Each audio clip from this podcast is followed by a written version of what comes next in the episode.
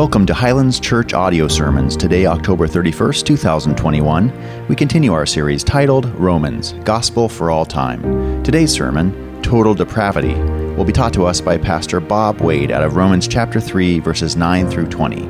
But first, here's a quick recap of last week's sermon. The second question why not do evil that good may come. And this is the crazy mystery of the scriptures, right? Because we see people doing evil and God using those evil things to do good. And this is the idea that these people are dancing around. Why am I being condemned as a sinner? Why not do evil that good can come? We just live a life of sin because it's fine because Jesus forgives it all. And also, get this when we sin, God still makes good things happen from it. We, we, we just say, Jesus, save me, and then we're totally good to do whatever we want the entirety of our lives. That is not the gospel. Romans chapter 6, verses 1 through 2 says, What shall we say then? Are we to continue in sin that grace may abound? This is what they're looking at, not just the grace abounding, but good things abounding because of our sin. And what's the Apostle Paul's response? By no means, absolutely not. Me genoito, nope.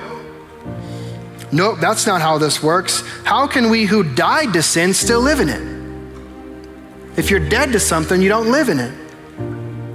We have no license to sin. And Paul says, believing this, believing that you can just let grace abound, it's actually worthy of a just condemnation. If we're dead to sin, we no longer live in it. You know, contrary to what most people think, the Bible is not a sequence of moral stories that are simply put together to encourage us to be better human beings. A lot of people think that. Oh, I just read this, you know, this is going to be the thing that's going to make me a, a better person. The Bible actually has this one continuous storyline. It starts at the beginning and goes all the way to the end. That is, that people, apart from a life submitted to God, are messy. They're sinners. And it's not hard for us to do that. I mean, we can dishonor God with, because our priorities are wrong. We put ourselves before the Lord. We can wound each other with our own selfishness. We can mess up our own lives with simply the choices that we make. This can happen so many different ways. There's a word that theologians use to describe the condition, and that is depravity. Total depravity.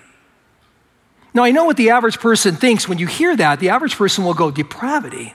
So are you going to talk about like mass murderers and terrorists and you know people that are just as bad as you can possibly be? No, I'm not talking about people that are just as bad as you can possibly be. That's not what the word means. The word depravity it's the idea that someone who is incapable of being righteous. There's nothing that they can do to make them righteous. See, I cannot be righteous apart from God's love and forgiveness, His transformation. It's impossible, no matter what I do. I mean, you could, you could take and, and give away every single dollar you've ever had. You could help every single person you could possibly help. You could spend all of your time doing those things. And you know what? You would be maybe the best person in your family or your neighborhood or even this room. You might be the best person there, but it would not fundamentally make, fundamentally make you holy. It just wouldn't. That's depravity. It's what Paul is trying to teach the Romans here in chapters 1, 2, and 3. And he's going to use a lot of Old Testament scriptures to build his case for that. The problem, though, with talking about depravity is, is that unfortunately, so many people just think that does not apply to me. It's not me. The reason why they think that is because people somehow wrongly measure, you know, themselves with the idea that like, okay, well, if I stand myself up next to this person, well, I'm not as bad as them. So I guess I can't be depraved, or they're more depraved than me, or whatever the, you know, however you want to look at it. The problem with that, though, is when the Bible tells us that our measure, our standard, it doesn't tell us it's other people, it tells us it's God. You see, who we are morally has nothing to do with how I measure up against you. Not at all. People are not the standard for our righteousness. We are considered depraved because we can't not measure up next to God. That's what the scriptures tell us. In Romans chapter 3, verse 23, it says, For all have sinned and fall short of the glory of God. Now, when Paul started all this back in chapter 1, he started talking at first about the Gentiles and the, and, and the crazy lifestyles that they lived. And then he got into chapter 2, and he started talking about the hyper religious you know, Jews at that, at that time. And you get to chapter 3, and now he's going to combine it all together and say it over and over again that you're sinners. Now, this is incredibly, you know, applicable to us as people because the truth is, we tend to think, I'm not really a sinner. I mean, if I look around and I see other people around me, I go, well, they're way worse than me, so they must be sinners. I'm probably not. That's a mistake, a theological error, however you want to put it. We're all sinners. Go to Romans 3 and let's, let's read through the passage here together. Romans 3, starting at verse 9. Paul writes and he says, What then? Are we Jews any better off? No, not at all. We have already charged that all, both Jews and Greeks, that would be everybody, are under sin. As it is written, none is righteous, no, not one. No one understands, no one seeks for God. All have turned aside. Together they have become worthless. No one does good, not even one. Their throat is an open grave. They use their tongues to deceive. The venom of asps is under their lips. Their mouth is full of curses and bitterness. Their feet are swift to shed blood. In their paths are ruin and misery, and the way of peace they have not known. There is no fear of God before their eyes. Now we know that whatever the law says, it speaks to those who are under the law so that every mouth may be stopped and the whole world may be held accountable to God. For by works of the law, no human being will be justified in his sight, since through the law comes the knowledge of sin. Now, what, what I believe Paul's going to do here is he's going to tell us seven truths about depravity. And I guarantee you that we all fit into this.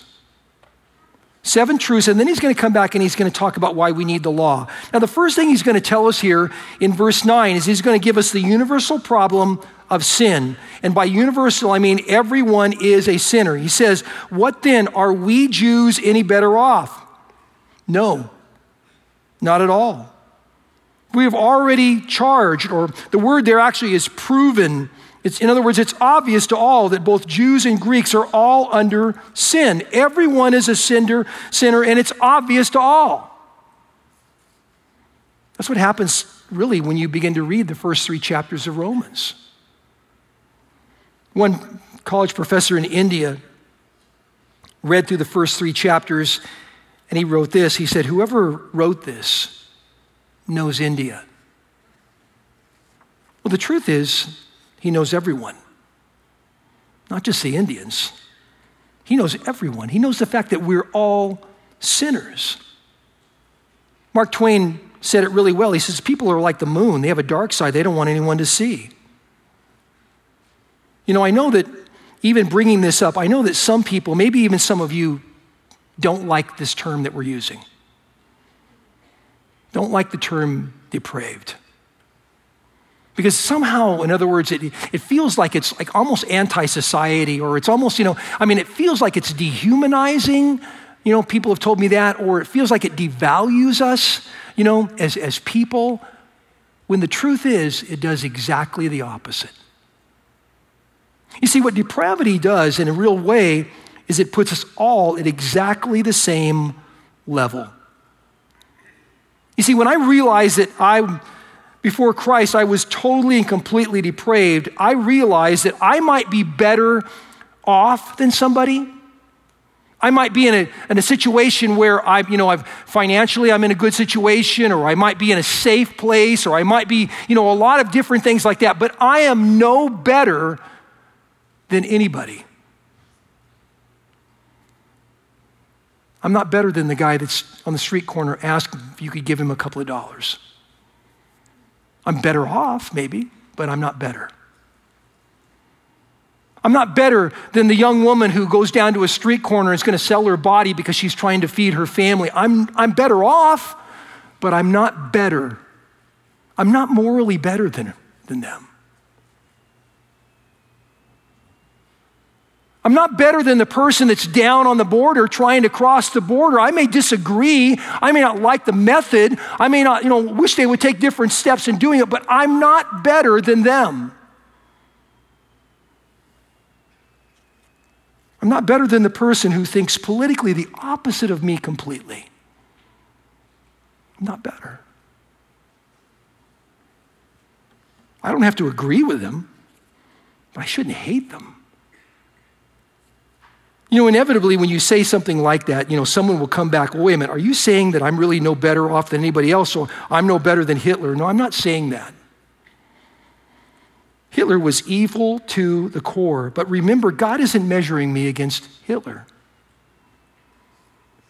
My measurement is Him. We fall short of the glory of God. Let me give you an illustration to see if they can make this understand. Let's say that um, you guys have all been to San Diego, right, to do the whole vacation thing on the beach, right?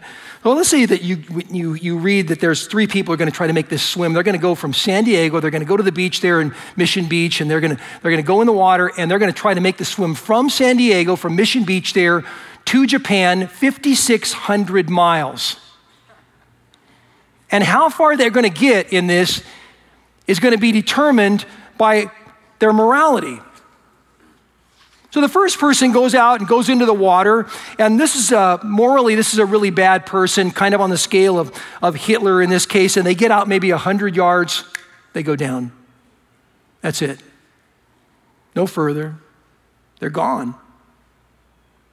The second, though, you know, is assured that they are much better than that. So the second person, the everyday Joe or Jane kind of a person, they go out there and they're nothing like that. They're not evil like the first person, but the truth is they're a little bit selfish, a little bit self centered. And frankly, you know, as long as things work out really good for them, they're pretty happy in life. As long as I don't break down by the side of the road, everything's great, you know, and, and, and I'm pretty happy. And they get out a thousand times further than the first one, a thousand times.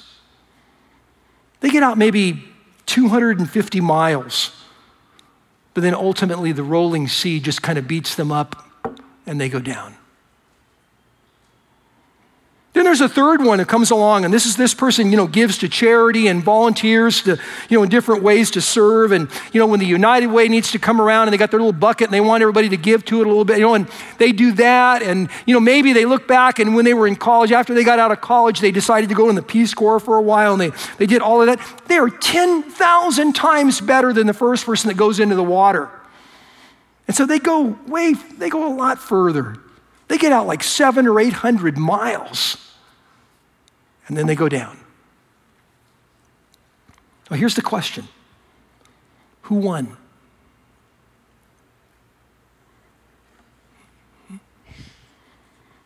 Because the world will tell you, well, number three won. Because they were morally superior than anybody. Well, the answer is no one won. No one. They all fell short of the goal that they had. They all drowned in this case. See, the goal isn't to, to, get the furthest and then die. The goal isn't to be the nicest person in hell. The goal is to get to heaven, to be with Jesus. And it's not about me comparing myself to someone else morally. Well, I'm better than them. That doesn't matter. I don't care who you are morally, at some point, you drowned. You don't make it. You might go 10,000 times further than the other person, but you will not make it. It's not about me comparing myself morally with other people, it's about me being right with God. Apart from Christ, every single person drowns spiritually. That is depravity. We fall short of the glory of God.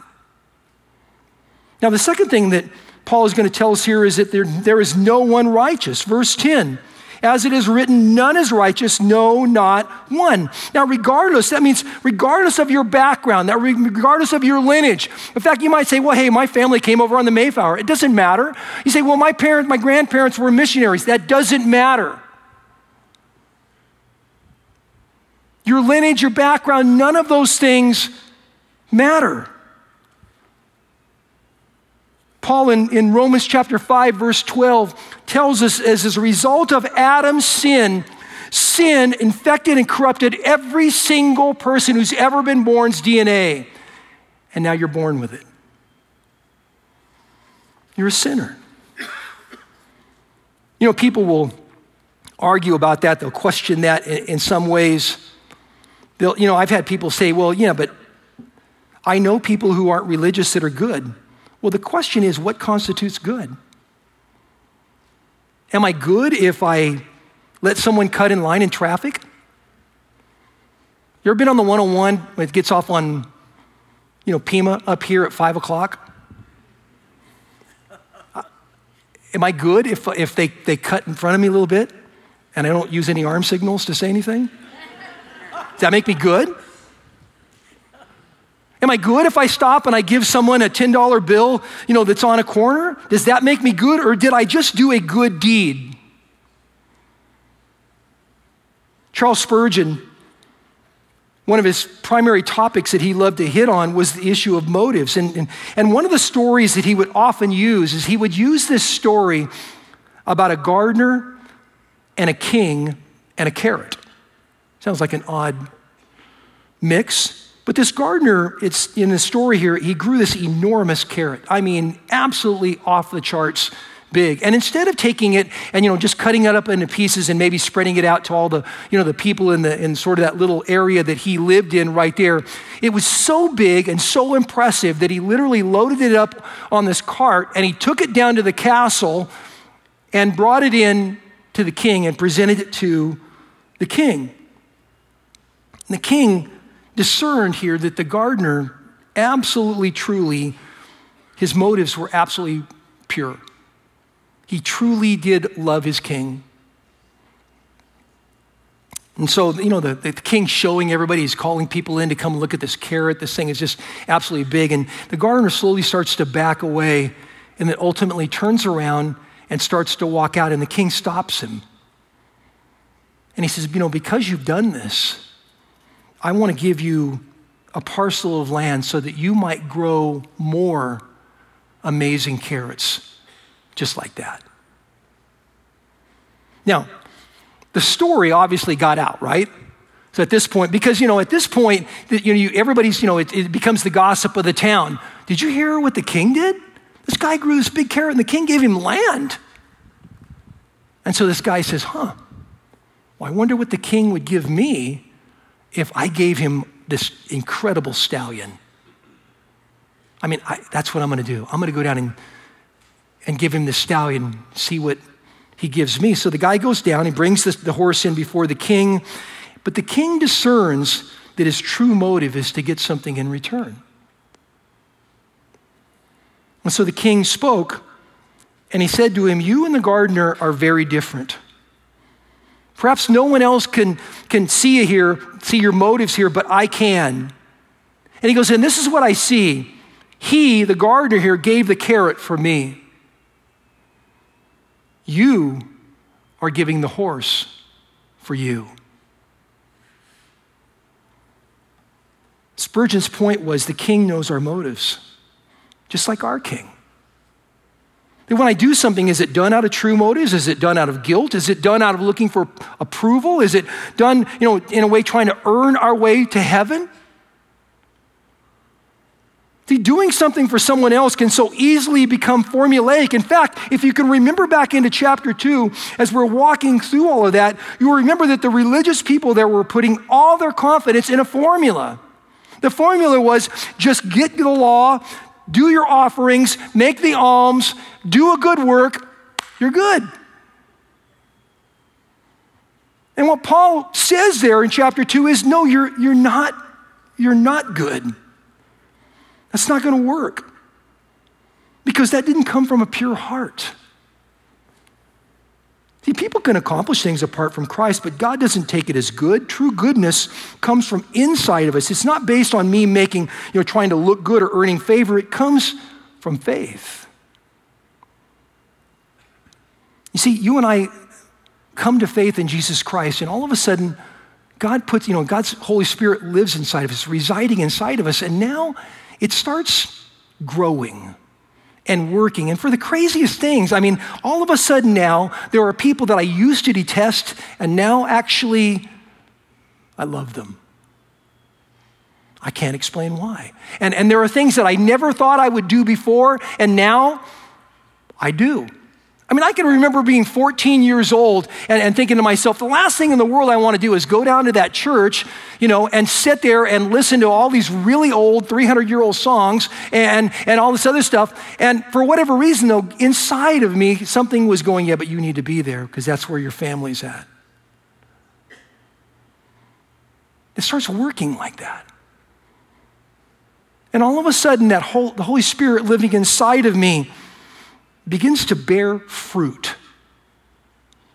And then all of a sudden, things start coming out of me like love, joy, peace, patience, kindness, goodness, faithfulness, gentleness, self control.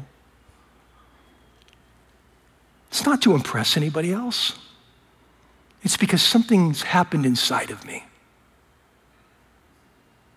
That's why the gospel is such a, a, radical truth. It's the most radical truth of all time because it changes me. Because God calls me at that point to be his hands and his feet. It's not a self help program,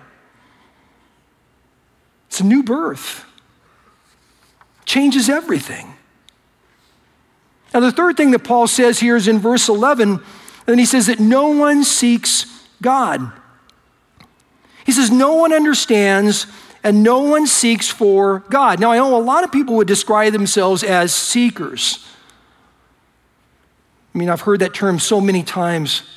There are some churches that just specialize in that kind of a thing, but according to Paul, they really aren't. They really aren't seekers. I mean, well, how could Paul say that? Well, the issue is do we truly humbly desire to know the true God, to bow before Him, to worship before Him? Or is this just a curious mind? Not a heart that truly is desirous to know God, Paul would say that no, we're not seekers. You know where he got that from? Jesus. Keep your finger here in Romans. I want you to turn back to the left to John chapter 6. John chapter 6.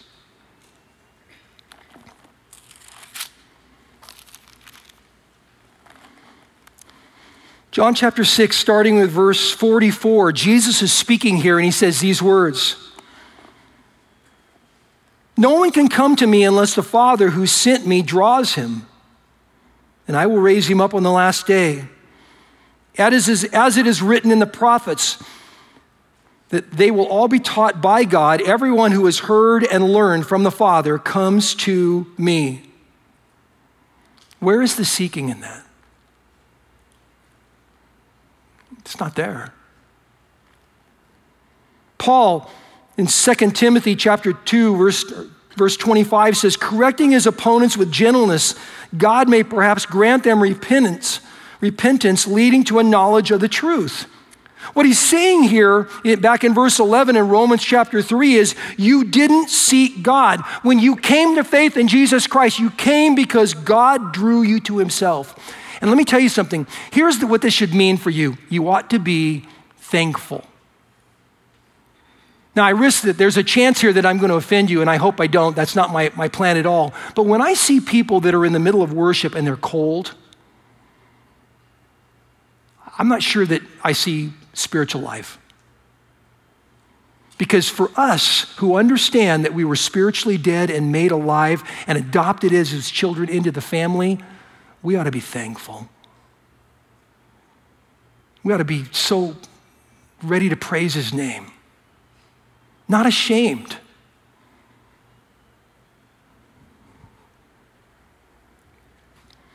Keep your finger here in Romans. Go over to the right to Ephesians chapter 2.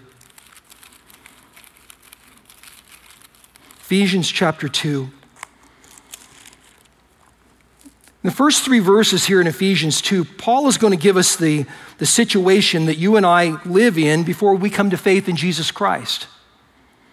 He says this he says, You were dead in the trespasses and sins in which you once walked, following the course of this world, following the, the prince of the power of the air, the Spirit is now working in the sons of disobedience, among whom we all once lived in the passions of our flesh, carrying out the desires of the body and the mind, and were by nature children of wrath like the rest of mankind.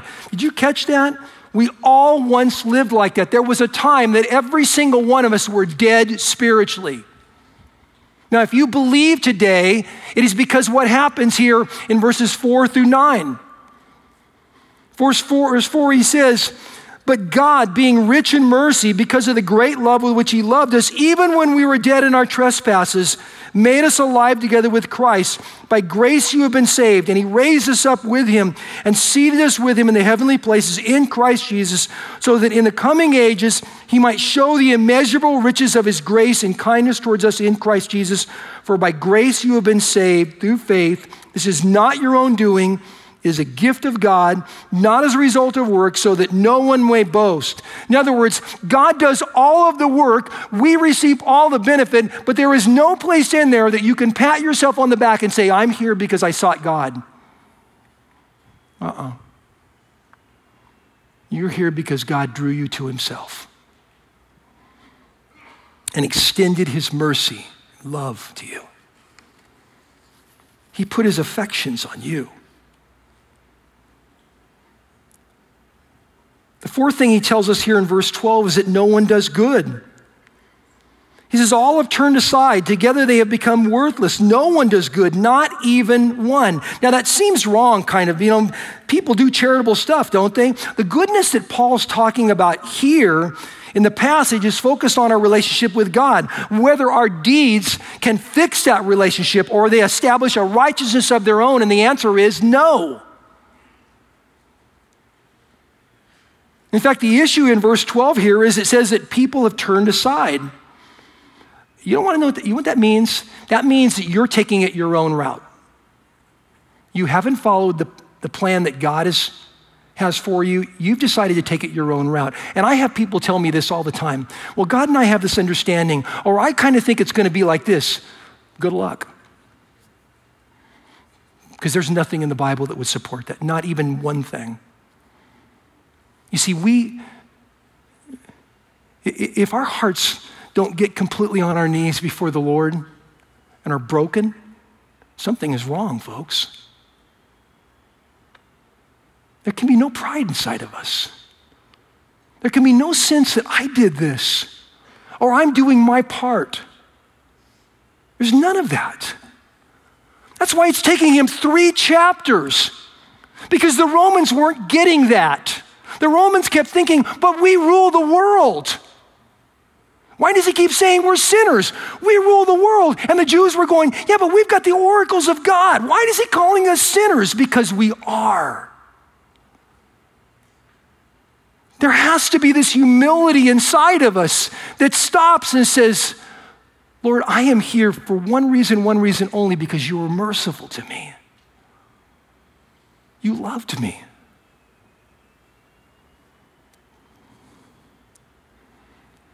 You know, it's so interesting that the whole idea of turning aside gives you the idea that we're, we're enamored by our own way. We want to go our own way instead of God's way. We want our will and not God's will. Think back in Matthew chapter 6 when Jesus you know, taught people to pray. Do you remember how we, what he said there about our wills? Lord, let your will be happening here on earth just like it is in heaven. Not my will, yours. Now, there's a fifth thing he says here in verses 13 and 14, and that has to do with our tongues. Verse 13, he says, Their throat is an open grave. They use their tongues to deceive. The venom of asps is under their lips. Their mouth is full of curses and bitterness. Notice the progression there from the throat to the tongue to the lip to the mouth. It's almost the way a sound comes out. Throat here is an open grave. Their tongues are deceitful. Their lips have the venom of the poison of asp. An asp was a, an Egyptian cobra. Um, the snake that struck really quickly and immobilized and killed. And in fact, if you know your history, Cleopatra was killed by the bite of an asp. And then it says your mouth is full of cursing and bitterness. You know, it's so interesting because in Jesus in Matthew chapter 15 said, you know, it's not what goes into the body that defiles us. It's what comes out of the mouth that comes from the heart. That's what defiles us. The sixth thing he says here is our relationships. Look at verses 15 through 17. Their feet are swift to shed blood, in their paths are ruin and misery, and the way of peace they have not known. You know, I, I, would asked some of the staff this earlier this past week. Do you know what the first sin was after the fall? Murder.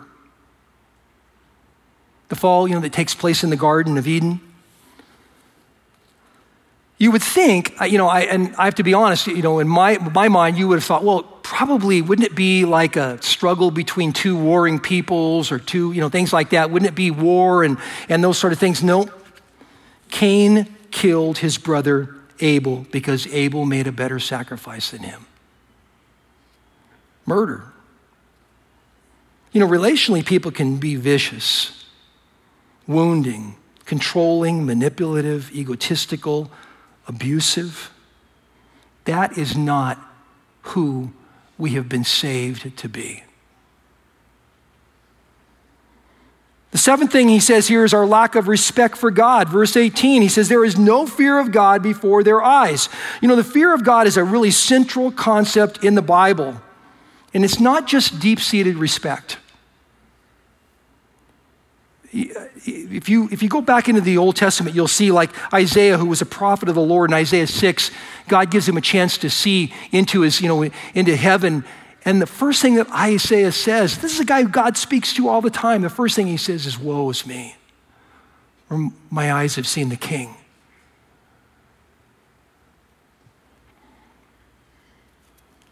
David in Psalm 130, verses 3 and 4 said, If you, O Lord, should mark iniquities, O Lord, who could stand? If you remembered my sin, if you counted them against me, who could even stand? But with you there is forgiveness. Why? That you may be feared. Psalm 36, verse 1, he says, Transgression speaks to the wicked deep in his heart, and there is no fear of God before their eyes. That's what King David is saying here. We sin because we don't fear God. And you know why we don't fear God? Because we don't understand Him. I know there are people that are going, I don't really want to fear God. You don't understand what we're talking about here then. If you're familiar at all with C.S. Lewis, C.S. Lewis was a, um, a philosopher, a theologian, uh, wrote some amazingly wonderful things, you know, depth of theology. And, and in The Lion and the Witch and the Wardrobe, he, he tells the story of who our God is.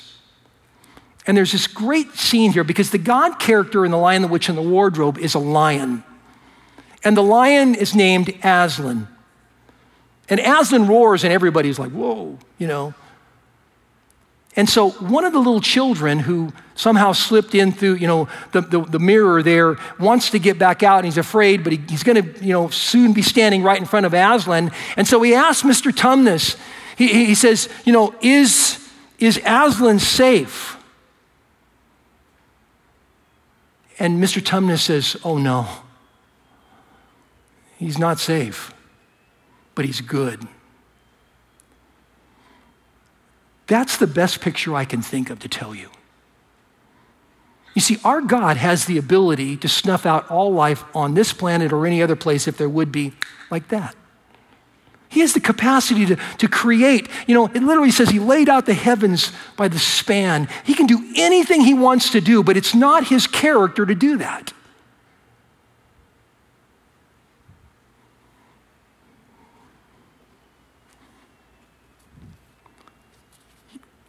Fearing God is the antidote to everything Paul says here about sin. If I understand who my God is, everything changes in my life. I deeply respect him, I deeply love him, but I even tremble a little bit at the power, the majesty, the wonder of who he is, knowing all the time he's merciful. gracious. I'm going to ask the worship team if they'll come back and join me. The last thing that Paul wants to tell us here in verses 19 through 20 is that law leads us to truth. He says, Now we know, verse 19, that whatever the law says, it speaks to those who are under the law, so that every mouth may be stopped and the whole world may be held accountable to God.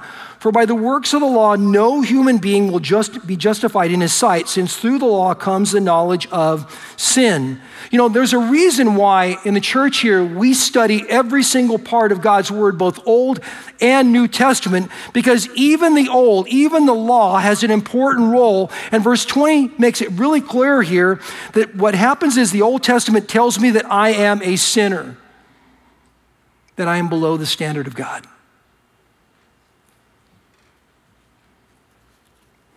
The New Testament tells me the same thing. Galatians chapter 3, verse 23 tells me that the law is my guardian, it is a tutor to lead me to Christ. See, this is all about people trusting in Jesus.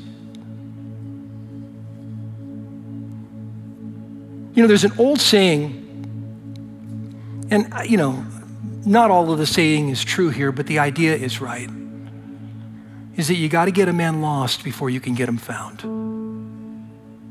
You understand what I'm saying? Why does Paul need three chapters to convince these people in Rome that they're sinners? It's because it's not normal for us to, to, to, do that. It's not, we tell ourselves we're great all the time. We tell ourselves that we're better than other people. And Paul wants to be really clear know you're not. But you might be better off. And if you come to faith in Christ, you certainly are better off.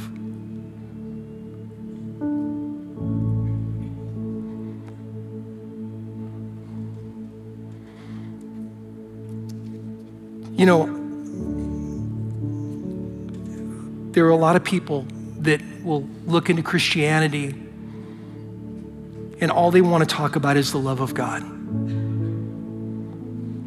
There are people that um, were coming to Highlands, they're not even coming anymore because we started the book of Romans. And for this, you know, for six, eight weeks now, we've been talking about the first three chapters was just on sin, and they don't want to hear it. I, I'm sorry, but we're sinners, saved by grace, saved by the mercy of God. And that should affect us if I retain a cold attitude towards our God or other believers or worship, something is desperately wrong in my life, then I don't understand who our God really is or what He's done for me. It should affect my life. Paul wants it to affect the Romans. He wants them to, to understand, to get exactly what God has done for them. And so he starts off telling them their need first. Do you understand your need? This morning, we're going to take communion. And if you don't have one of these little communion things, we've got some people that are going to pass it. would you just slip your hand up if you need one? Somebody will bring you one. Just keep it up for a second. Communion, I don't know if you've ever thought about this, is all about the gospel. See, the bread and the juice remind us that Jesus' body was broken for us and that his blood was shed for us, and that every single time we, we do it, we take communion, we proclaim the Lord's death until he comes. That's the gospel. And so I want to encourage you has the gospel changed your life? Is there a thankfulness before God, a true humility and thankfulness before Him in your life. Because if it's just in a little addition, no big deal, you can, you know, take it or leave it. I want to encourage you, I don't think you're saved. Because I think this is a radical transformation that takes place in our lives. And we need to be ready. Paul in 1 Corinthians chapter 11 said this He says, Whoever then eats the bread or drinks the cup of the Lord in an unworthy manner will be guilty concerning the body and the blood of the Lord. So let a person examine himself then, and so eat of the bread and drink of the cup. In other words, God fully wants you to take communion, but He wants you to make stop and based upon what He's done for you, make sure your heart and mind are right. And so I want you to take a moment right where you're at. Make sure you're right. Personally. It's not about the person next to you, it's about you. Would you do that just for a second?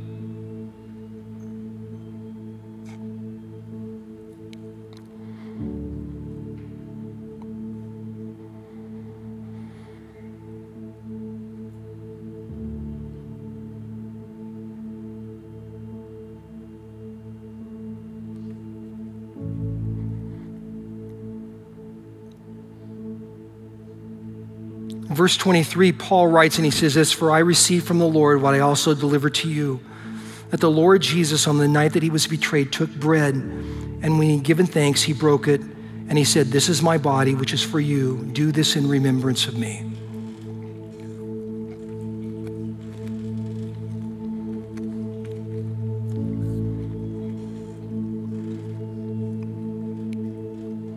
Verse 25, he said, In the same way, he also took the cup after supper, saying, This cup is the new covenant in my blood. Do this as often as you drink it in remembrance of me. For as often as you eat the bread and drink the cup, you proclaim the Lord's death until he comes.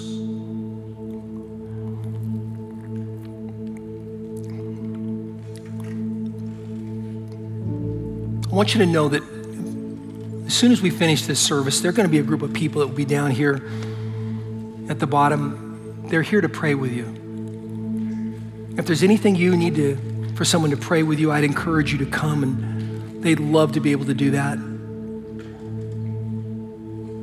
But would you join me in prayer just for a second? Father, I pray that our hearts would be laid bare before you, that we would be thankful, Father, of your salvation, your forgiveness, that we would not be cold like those who don't know you but our hearts would be moved because of the mercy that you've extended to us.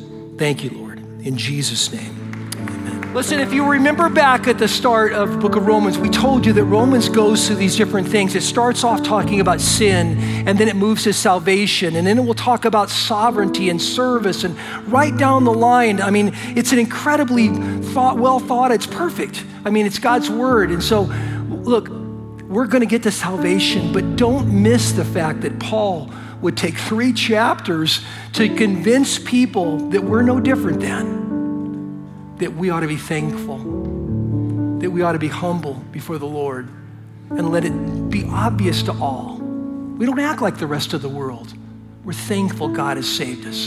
God bless you. Love you all.